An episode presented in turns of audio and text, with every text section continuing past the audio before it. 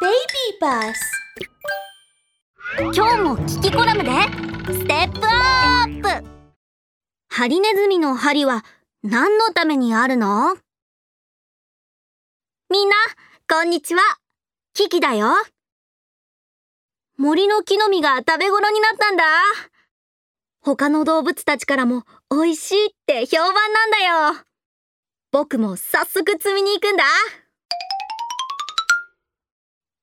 木の実がたくさん、たくさん、たくさん、わおあれ？木に丸い実がなってる。地味な色で、トゲだらけで、しかも大きい。へへ、初めて見る木の実だ。持って帰ってお母さんに一番しちゃおう。よいしょ。よいしょ。やったあ、ひったったったったった。手が。あれ？木の実が落ち葉の上に落ちちゃった。しかも、パカーって割れちゃったよ。誰僕に触ったの嘘木の実がしゃべった。ん？顔がついてる？小さな手もついてるよ。なんて木の実なんだろう。ふん、僕はハリネズミだよ。木の実じゃないもん。あれ？ハリネズミくんだったんだ。ごめんね。木の実だと勘違いして木から落としちゃって。だ、大丈夫なの？このトゲが守ってくれたから平気だよ。こんなに痛そうなトゲなのに守ってくれるんだ。このトゲはね、バネの代わりになるの。